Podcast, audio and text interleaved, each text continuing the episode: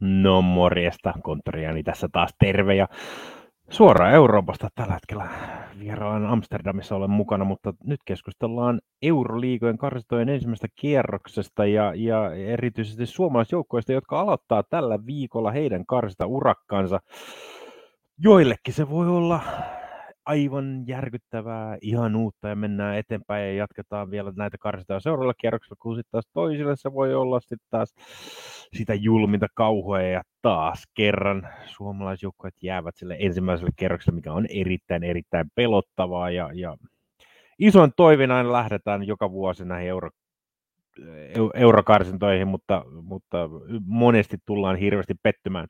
Suomatahan mukana on neljä joukkuetta, eli on, löytyy Mestari Hoiko Mestariliigassa ja sitten taas konferenssiliigasta löytyy Kupsia, Interia ja SJKta. Lähdetään siis heti mukaan. Keskiviikkona HIK kohtaa kotonaan latvialaisen Rikas FS ja, ja, ja Rikas FS on viime vuoden Latvian mestaria ja kova joukko on kyseessä. Sieltä on useampi pelaaja on sieltä lähtenyt, mutta siinä on useampia pelaajia myös tullut. Hieman pelon sekaisin tunte odottaa tätä, että riippuu, että minkälainen joukko sieltä hoikolta tulee tähän otteluun.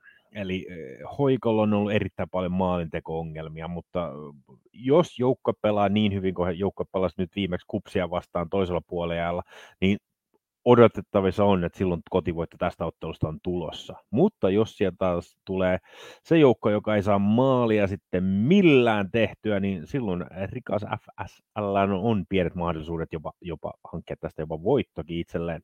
Mutta rikas FSL on myös omat ongelmansa, joka on tällä hetkellä toisen Latvian liigassa selkeästi Valmieran perässä ja Valmierakin on voittanut, voitti joukkojen viimeksi 4-0, eli Rikasilla on yleensä nämä vieraspelit ei ole niitä parhaimpia ollut ainakaan viime aikoina. Näille paremmille joukkoille on tullut selkeästi tappioita ilman tehtyjä maaleja, mutta Rikas FSL on kova kärkipelaaja Ilic siellä mukana, mutta hän ei vähän viime aikoina ei ole pelannut, ja jos hän ei pelaa, niin luultavasti Rikas FS ei välttämättä maalia saa tässä ottelussa aikoiseksi, ja silloin Hoiko voisi voittaa voittaa ilman päästämättä maalia. Jos Ilits taas pelaa, niin silloin voi olla molemmat joukkueet tekevät maalin sellainen ottelu kyseessä. Keskiviikon toinen ottelu suomalaistain on Inter vastaan äh, kosovalainen KF Drita. Inter on tässä ottelussa on selkeä suosikki, mutta täytyy kyllä muistaa, että kosovalaisjoukkue Drita äh, viime kaudella niukasti, ja sanotaan suoraan niukasti, tippui jatkosta Feyenoordia vastaan ja kaikkia muistaa, että Feyenoordhan oli viime vuoden, joka oli ensimmäinen konferenssiliiga, joka järjestettiin siinä finaalissa mukana ja hävisi siinä niukasti Roomalle. Joten KF Tritaa ei kannata myöskään unohtaa tästä pois.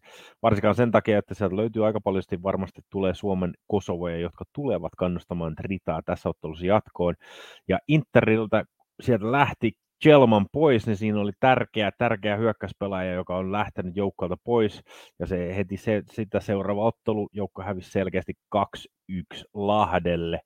Joten pelataan tähän risti kahta, eli uskotaan, että Rita hakee Suomesta ja Turun yllätyksen joko tasapelillä tai jopa pienellä voitolla. Kuka tietää? Torstaina tässä on ehkä suurin suomalaissuosikki ja ehkä se varmin voittajaehdokas tähän on tällä kierroksella, koska Kups pelaa georgialaista Dila Korja vastaan. Kupsan on viime aikoina pelannut erittäin hyviä, varsinkin kotonaan, ja, ja nyt vastassa on, ei niitä ei jopa ei, ei niitä parempia georgialaisjoukkoita, jos, jos niitä nyt edes on olemassakaan.